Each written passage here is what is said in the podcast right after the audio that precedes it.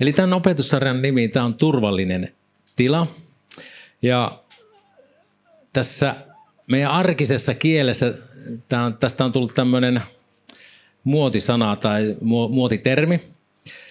Ja, ja sillä tarkoitetaan tietynlaista olinpaikkaa ja olosuhdetta, mihinkä pyritään. No sitten minähän menin tietysti Wikipediaan katsomaan, että mitä se sieltä kertoo turvallista tilasta. Eli lainaus alkaa. Turvallisempi tila, eli turvallinen tila on inklusiivinen. Kaikki tietää, mitä tarkoittaa. No, mukaan ottava, sisällyttävä paikka, joka on tarkoitettu tarjoamaan paikalla olijoille ja osallistujille tunne fyysisestä ja henkisestä turvallisuudesta. Tämä saavutetaan edellyttämällä tulijoilta turvallisemman tilan periaatteiden noudattamista sekä puuttumalla näiden periaatteiden rikkomuksiin. Turvallisemman tilan politiikka on lähtöisin ala- ja vaihtoehtokulttuurista, etenkin seksuaali- ja sukupuoliväestöjen tapahtumista. Ja sitten turvallisen tilan puolustajien mielestä turvalliset tilat ovat tarpeellisia marginalisoituihin ja haavoittuvaisiin ryhmiin kuuluville ja itsensä uhatuiksi kokeville ihmisille, kuten naisille, seksuaalivähemmistöille ja rotuvähemmistöille. Sanavalinta turvallisempi sanan turvallinen sijasta viittaa siihen, että ei täysin turvallista tilaa pystytä koskaan luomaan ja lupaamaan. Eli ja lainaus kiinni. Tämän lukemani tekstin perusteella ja aikaisempien tietojeni perusteella mä teen siitä seuraavan johtopäätöksen. Eli koitan vähän tiivistää. Eli turvallisen tilan tavoitteena on tarjota tunne fyysisestä ja henkisestä turvallisuudesta – sellaiselle ihmiselle, joka tuntee olonsa turvattomaksi. Eli kysymys on siis pitkälti tunne-elämään liittyvästä asiasta. Lähtökohtaisesti kun ajattelee sitä, että no se on hyvin kaunis, hyvä tavoite ja kuulostaa ihan hyvältä. Onhan turvallisuuden tunne, se on turvallisuuden kokemus, on yksi ihmisen perustarpeista. Ja Jumala se on varmasti meihin asettanut se, että on tärkeää, että me koetaan turvaa. No se sitten miten tuohon turvallisuuden tunteeseen tai turvalliseen olotilaan sitten voidaan päästä, niin siitä ollaan tietysti monta eri mieltä. Tuo edellä mainittu, niin se perustuu tämmöisen turvallisen tilan periaatteisiin ja se on yksi semmoinen ihmisen kehittämä, itsensä kehittämä keino päästä siihen turvalliseen tilaan. No kun tuosta turvallisesta tilasta puhutaan, niin sehän kovasti painotetaan tunteita. Mua itteni jää mietitytään se, että missä määrin toisen ihmisen pitää olla vastuussa toisen ihmisen tunteista. Tai missä määrin toista ihmistä voi vastuttaa siitä, mitä itse sisällään kokee. Mielensä kun voi pahoittaa niin tosi monesta asiasta.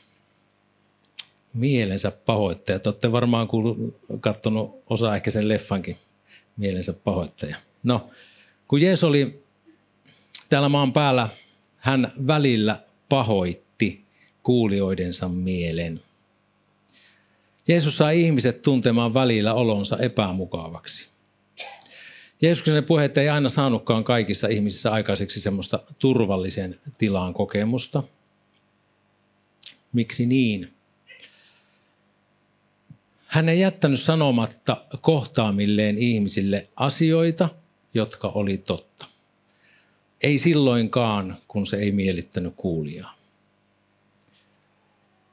Mä luen reaktioista, joita osa opetuslapsista koki.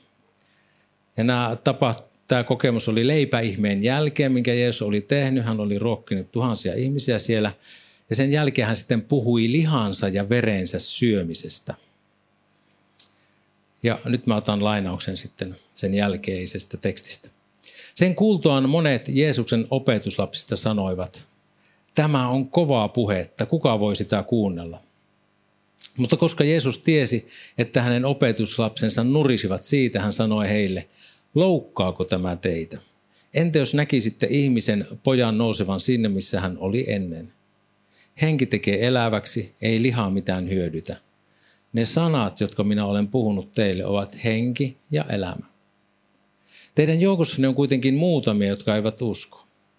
Jeesus näet tiesi alusta asti, ketkä eivät uskoneet ja kuka kavaltaisi hänet. Hän jatkoi. Sen tähden minä olen sanonut teille, ettei kukaan voi tulla minun luokseni, ellei minun isäni sitä hänelle suo.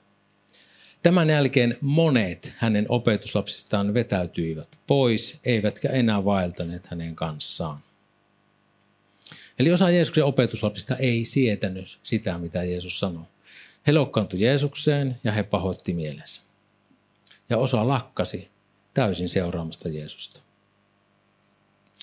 Jeesuksen sanat ja raaputun sanat ovat välillä viiltäviä, koska niiden on tarkoitus karsia meidän elämästä sellaisia asioita, jotka tuhoaa meitä tai meidän lähimmäisiä. Nimittäin moni, moni sellainen asia, se voi olla meille itsellemme rakas suorastaan. Siinä määrin, ettei me haluta luopua siitä. Tuossa sanot, että Jeesuksen sanoissa niissä on henki ja niissä on elämä. Eli evankeliumissa siinä on Jumalan muuttava voima. Sillä jos ei ole evankeliumia, ei ole voimaa myöskään muutokseen.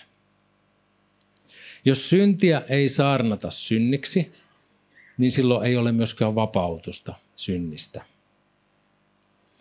Totuudessa pitäytyvä evankeliumi, niin se pystyy ja se voi, se muuttaa ihmisen. Jos on sellaista julistusta, joka hyväksyy synnin, ikään kuin Jumalan rakkauden ja anteeksi annon varjolla, se ei ole evankeliumia. Se on sanoma, se on sanoma kohtaa kuolemaan ja ikuiseen kadotukseen. Se on valhetta. Se ei vapauta ihmistä. Se ei tuo ihmisille todellista turvaa. Jos evankeliumi ei pidä sanomaa sisällään sanomaa synnistä, jos evankeliumi ei pidä sisällään sanomaa tuomiosta, jos se evankeliumi pidä sisällään sanomaa täydestä vapaudesta, siitä, että synnin orjuudesta voi täysin vapautua ja synnin harjoittamisesta voi täysin vapautua, niin silloin se ei ole evankeliumia. Mihinkä evankeliumia tarvittaisi, jos ei kerran ole syntiä, joka hukuttaa ja tuhoaa? Mä kuuntelin muutama päivä sitten radiosta, taisi olla viime viikolla, kuinka erässä piispavalitentissä ehdokkaita oli kysytty seuraavasti. Julistaisitko synnin päästön ihmiselle, joka tulee pyytämään sitä, kun hän on elänyt homoseksuaalisessa suhteessa? No sitten osa ehdokkaista, sitten myös, myös se, joka, hänet, joka valittiin sitten siihen tehtävään, oli vastannut seuraavasti. Hän ei julistaisi synnin päästöä, koska homoseksuaalinen suhde ei hänen ymmärryksensä mukaan ole syntiä. No ongelma sellaisessa ajattelussa on se, että ihminen luulee itse tietävänsä paremmin kuin Jumala, mikä on hyvää ja mikä on pahaa. Muistatte varmaan, miten se Edenissä alkoi, syntiin lankemus. Käärme sanoi Eevalle, onko Jumala todellakin sanonut? Sitten kärme vastasi naiselle, ette te suinkaan kuole, vaan Jumala tietää, että sinä päivänä, jona te syötte siitä, teidän silmänne aukeavat ja teistä tulee Jumalan kaltaisia niin, että tiedätte hyvän ja pahan. Ikään kuin ihminen tietää, mikä on hyvää, mikä on pahaa. Eli kun ihminen alkaa itse määrittämään sen, mikä on hyvää ja pahaa, niin silloin ei enää ole armahdustakaan synneistä. Koska ei ihminen voi puhdistaa ja vapauttaa toista ihmistä synnistä. En mä voi määritellä toiselle ihmiselle, että hei, tuo on syntiä ja tuo ei ole syntiä. No tuo on syntiä, mä vapautan sut nyt sitten tästä synnistä, kun sinä ikään kuin kuuntelet minun sanojani. On tärkeää, että ne on Jumalan sanoja. Eli varmaan ymmärrät, kuinka hirvittävästä ja kauheasta asiasta on kysymys, kun ihmiseltä riistetään mahdollisuus vapautua synnin tunnosta. Roomalaiskirja kirjoittaa, mutta laki tuli väliin, että rikkomus suureksi tulisi, mutta missä synti on tullut suureksi, siinä armo on tullut ylenpalttiseksi. Että niin kuin synti on hallinnut kuolemassa, samoin armokin hallitsisi vanhuskauden kautta iankaikkseksi elämäksi Jeesuksen Kristuksen meidän Herramme kautta. Eli on tärkeää kertoa totuus ihmisille ihmiselle, joka ei vielä tunne Jumalaa ja hänen tahtonsa. Ja Jumalan laki osoittaa ihmisen todellinen, todellisen tilan suhteessa Jumalaan. Jumalan lain tehtävä on viedä ihminen Jeesuksen luokse ja Jeesuksen kautta ihminen saa yhteyden elävään Jumalaan. Ja sitten kun yhteys Jumala on kunnossa, niin ihmisen on oikeasti mahdollisuus kokea olonsa turvalliseksi ja turvatuksi. Silloin tämä turvallisen tilan määritelmä voi täyttyä. Eli turvallinen tila ei enää olekaan riippuvainen oikeastaan siitä tunneelämän tilanteesta tai siitä, mitä toiset ihmiset sanoo. Eli sisäinen rauha ja turva ei lopulta olekaan riippuvainen ulkoisista olosuhteista. Eli olonsa voi kokea turvalliseksi jopa myrskyn silmässä. Vaikka ympärillä olisi minkälainen sekasorto ja kaos, niin voi sisällä olla Jumala antama rauha. Eli hän edelleen, Jeesus edelleen vapauttaa synne, orjan, synnin orjan synneistään ja siksi evankeliumia tulee julistaa ihan täydesti. Synti synniksi ja armo armoksi. No tämän kerran opetuksen nimi on Peräkammarin pojat. Tämä nostaa muistikuvan mun omasta nuoruudestani. Mä asuin kotonani tuossa otsikon varsinaisessa merkityksessä peräkammarissa. 13-vuotiaana sain rukoilla syntisen rukouksen, rukoilisen tuolloin ihan yksin. Mä olin kuullut evankeliumia pyhäkoulussa. Mulla oli jo kahdeksanvuotiaana ensimmäistä kertaa kova synnintunto, 11-vuotiaana toisen kerran, 13-vuotiaana sitten kolmannen kerran. Ja silloin en enää uskaltautunut kieltäytyä tuosta kutsusta. Ja se kääntymys tapahtui silloin niillä eväillä ja sillä ymmärryksellä, mikä minulla oli Jumalasta. Mun ymmärrys Jumalasta, niin se oli sekoitus raamatu ilmoitusta ja se oli myös sekoitus mun kokemuksestani mun omasta isäsuhteesta. Jumalakuva oli vääristynyt. Mulla oli asioita, joita mä en uskaltanut jättää Jumalan äh, hoitoon, voisiko näin sanoa. Tai mä en niin uskaltanut rehellisesti avata sisintäni, siis tai syvimpiä pelkojani Jumalalle. Mä olin siinä mielessä myös peräkammarin poika, että mä olin pelokas ja arka Jeesuksen seuraaja. Arkus näkyy myös siinä, että mä salaisin, salailin uskoani ja häpeisin sitä. Häpeisin myös itseäni. No onneksi Jumala tunsi ja tuntee minut paremmin kuin itse itseänikään tunnen. Ja hän jo tiesi minusta kaiken, vaikka mä yritin sisintäni häneltä salalta. Ja sisintään hän ei voi Jumalalta salata, vaikka kuinka kenties moni ajattelee niin. Hebrealaiskirje kuvaa hyvin Jumalaa ja hänen sanansa voimaa ja vaikutusta seuraavasti. Sillä Jumalan sana on elävä ja voimallinen ja terävämpi kuin mikään kaksiteräinen miekka. Ja tunkee lävitse, kunnes se erottaa sielun ja hengen nivelet ja ytimet ja on sydämen ja aivotusten tuomitsija. Eikä mikään luotu ole hänen näkymätöntä, vaan kaikki on alastonta ja paljastettua hänen silmänsä edessä, jolle meidän on tehtävä tili. Meille ihmisille on ominaista hävetä ja piilotella epäonnistumisia. Sehän oli jo, lähti heti sieltä Edenin puutarasta. Aadem ja Eeva, Aatami ja Eetami meni heti jo piiloon, kun tuli syntilankemus. Siinä piiloutumisessa ja vetäytymisessä niin tulee helposti semmoinen harha turvassa olemisesta. Se on vähän niin kuin jänis laittaa pään pensaa ja luulee olevansa turvassa ja kettu katsoo, että siellä se kykki ja haukkaa kohta. Harha siitä tulee herkästi, että kun pakenee syyllisyyttä ja häpeää, kuvittelee olevansa turvassa, kun mä jotenkin pääsen siitä tunteesta eroon. Ja kuitenkin asia on juuri päinvastoin. Silloin kun saa kohdata sen syyllisyyten ja häpeän Jumalan edessä, niin saa kokea todellisen turvan ja todellisen rauhan. Eli äh, turvallinen tila sisimpään ei tulekaan pakenemalla totuutta itsestä, vaan päinvastoin kohtaamalla sen. Ja silloin totuus vapauttaa. Niin Jeesus sanoi niille juutalaisille, jotka uskoivat häneen, jos te pysytte minun sanassani, niin te totisesti olette minun opetuslapsiani. Ja te tulette tuntemaan totuuden, ja totuus on tekevä teidät vapaiksi.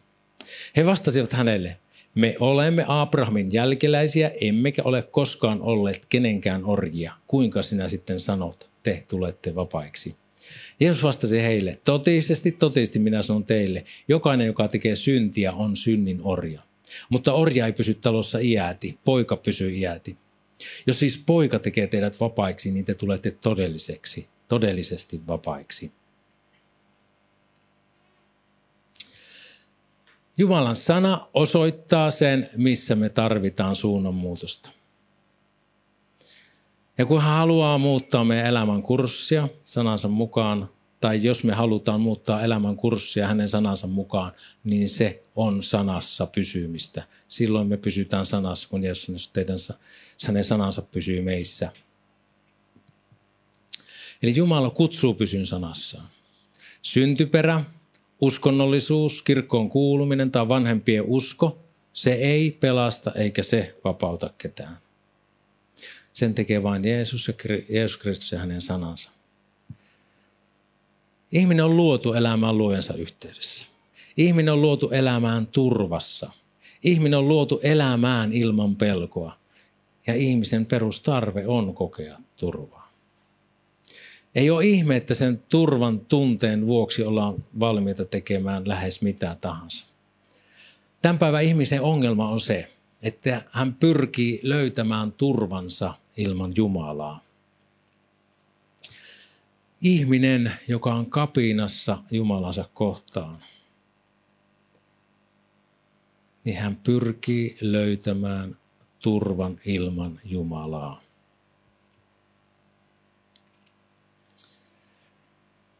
Ihminen luulee, että hän voi elää turvattuna ilman luojansa, ja se on saatanan valhe. Se on valhe. Ilman Jumalaa ei voi olla todella turvassa. Toki se tunne voi olla, että mä olen turvassa, mutta se on valheellinen. Se tunne valehtelee niin sanotusti. Se tunne varmaan voi olla ihan todellinenkin, mutta siitä huolimatta sitä, se tunne ei ole se, joka määrittää sen totuuden. Eli et voi olla turvassa ilman elävää yhteyttä luojaasi. Synti, synnissä eläminen, synnin harjoitus, se tuo turvattomuutta elämään. Se toi heti jo Aadamille Eevallekin, heti tuli se turvattomuus, pelko. Synnissä synnin, synnin orjana elävä ihminen on synnin alla, on Jumalan vihan alla.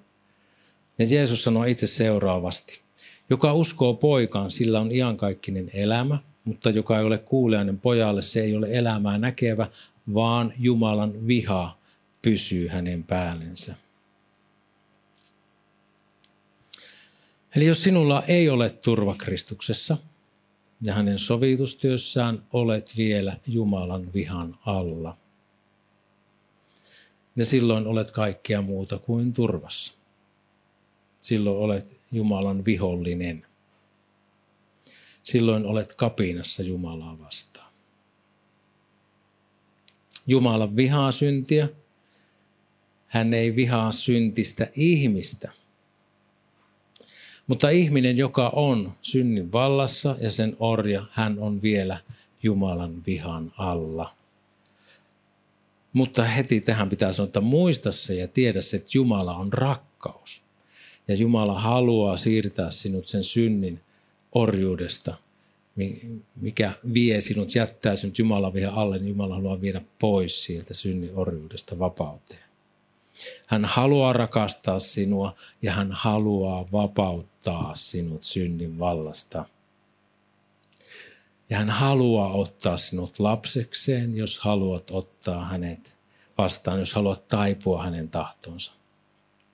Ja mikä on Jumalan tahto? Jumalan tahto on se, että uskot hänen poikansa Jeesukseen, Kristukseen, syntiesi sovittajana ja seuraat häntä. Se, että elää Jumalan tahdossa, niin se ei ole aina ruusuilla tanssimista. Tai jos se on ruusuilla tanssimista, niin pitää muistaa, että ruusuissa on piikkejä. Se ei tarkoita sitä, etteikö, etteikö välillä tuntisi turvattomuutta. Mutta se pitää kuitenkin muistaa, että tunteet ei ole totuus siitä vallitsevasta tilanteesta. Itsekin koen välillä suurtakin ahdistusta ja puristusta, mutta siitä huolimatta mä tiedän, että mä saan tässä ahdistuksessa ja puristuksessa, mä saan turvata Jeesukseen. Tunteet on viesti meidän sisimmästä, mutta niiden ei tarvitse kuitenkaan määrittää meitä. Tunteet vaikuttaa meidän päätöksentekoon, mutta niiden ei pidä johtaa meitä. No niin kuin äsken jo sanoinkin, että turvallista tilasta puhuttaessa puhutaan paljon siitä, miltä tuntuu. Ikään kuin tunteella olisi jotenkin semmoinen ylinvalta. Jumala on luonut meidät tunteviksi olennoiksi. En tarkoita sitä, että pitää yrittää olla, yrittää olla jotenkin tunteeton. Ei varmasti niin. Jumala on tunteva Jumala, ei tunteeton. Ja tunteelle on paikkansa. Mutta ne tunteet ei saa olla meidän elämässä isännän paikalla. David on hyvä esimerkki raamatussa, raamatussa voimakkaasti tuntevasta ihmisestä. Davidin elämässä oli monenlaisia käänteitä ja välillä hän lankesi tunteittensa vietäväksi. Hän halusi seurata Jumalan tahtoa elämässään, vaikka välillä sitten eksy väärille teille. Ja hän ei säästynyt vaikeilta tunteilta. Hän oli usein, varsinkin silloin nuorempana, hän oli ulkoisesti hyvin ahdistettu ja turvattomassa tilassa tai tilanteessa.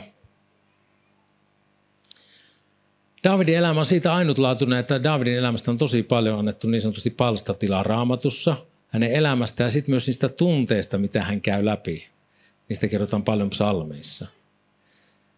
Ja Davidhan oli kahdeksasta veljeksestä nuorin ja hänet noidel, voideltiin jo nuorena poikana kuninkaaksi, vaikka hän siihen virkaan ei sitten päässytkään vasta kuin reilun kymmenen vuoden jälkeen reippaasti. No ennen sitä hänen elämänsä mahtui mainetta, kunniaa menestyvänä sotilaana ja sotapäällikkönä – mutta sitten hän joutui myös kokemaan oman maansa kuninkaan vainon itseään kohtaan. Ja usein David pakeni henkensä kaupalla ja välillä hän pelastui hyvinkin täpärästi. Ja hän oli maanpaossa useita vuosia ihan vihollisenkin maaperällä, siis toisessa maassa. No noihin aikoihin Davidin joukkoihin kerääntyi sitten pakolaisuuden aikana velkaantuneita – ja katkeroituneita miehiä. Raamattu puhuu, että heitä oli noin 400 jossain vaiheessa. Miettii sitä Daavidin elämää, niin hänellä on ollut kyllä hurja se korkeakoulu, mihin häntä on niin kuin kasvatettu. Ajattelen, että siellä on ollut 400 katkeroitunutta ja veleikantunutta äijää ja sen, sen porukan pomona vielä pitänyt olla siellä. Ihan karrameihin tilanne. Ja sitten vielä olla kuningasta paossa. Todennäköisesti hän tarvitsi ne vaiheet. Varmasti se oli vaikeita välillä. Ja on vaikea asettua Daavidin saappaisiin. Mutta jotain kuvaa me voidaan saada tosiaan hänen tunnustaan tuolta psalmeista. Mä luen kohta hänen kirjoittamansa yhden psalmin. Mutta sitä ennen käydään vähän vielä läpi, että kenties minkälaisessa tilanteessa David on silloin ollut. Raamattu ei kerro tarkkaan tuon psalmin kirjoitusajankohtaa, mutta voi olla, että hän on kenties ollut taivas alla – tai luolassa. Ja kuitenkin koko ajan tietoisena siitä, että häntä etsitään kuninkaan toimesta ja kuninkaan resursseilla. Kuningas Saul oli ajanut häntä jo vuosia takaa. Se oli sellaista kissa- ja hiirileikkiä, tai se mitään leikkiä ollut, se oli totista totta. David oli se hiiri, joka oli todella hengenvaarassa. Saul etsi Davidia välillä kolmen tuhannen valiomiehen voimin. Kolme tuhatta miestä ja Davidilla oli se 400 miestä. Eli semmoinen reilu seitsemänkertainen määrä. Millaista on ollut paeta yrittää jatkuvasti piileskellä sellaiselta sotajoukolta? Ja minkälaisen paineen ja stressin se on tuonutkaan Davidille? Eli ulkonaisesti ajatellen voi ajatella, että ei David ollut minkäänlaista turvallista tilaa ja olosuhdetta. Hän oli tosi ahdistettu. Ja luetaan nyt sitten psalmi 91. joka kertoo hänen tunnoistaan noissa vaiheissa tai miten hän kokee sen tilanteen. Joka korkeimman suojassa istuu ja kaikki valtiaan varjossa yöpyy, se sanoo, Herra on minun turvani ja linnani, hän on minun Jumalani, johon minä turvaan. Sillä hän päästää sinut linnustajan paulasta, turmiollisesta rutosta. Sulillansa hän sinua suojaa, ja sinä saat turvan hänen siipiensä alla. Hänen uskollisuutensa on kilpi ja suojus. Et sinä pelkää yön kauhuja, et päivällä lentävää nuolta, et ruttua, joka pimeässä kulkee, et kulkutautia, joka päivä sydännä häviötä tekee. Vaikka tuhat kaatuisi sinun sivultasi, kymmenen tuhatta oikealta puoleltasi, ei se sinun satu. Sinun silmäsi saavat vain katsella ja nähdä, kuinka jumalattomille kostetaan. Sillä sinä Herra olet minun turvani, korkeimman olet sinä ottanut suojaksesi. Ei kohtaa sinua onnettomuus, eikä vitsaus lähesty sinun majaasi. Sillä hän antaa enkeleilleen sinusta käskyn varrella sinua kaikilla teillesi. He kantavat sinua käsillänsä, et jalkaasi kiveen loukkaisi. Sinä kuljet leijonan ja kyykärmeen ylitse. Sinä tallaat nuorta jalopeuraa ja lohikäärmettä.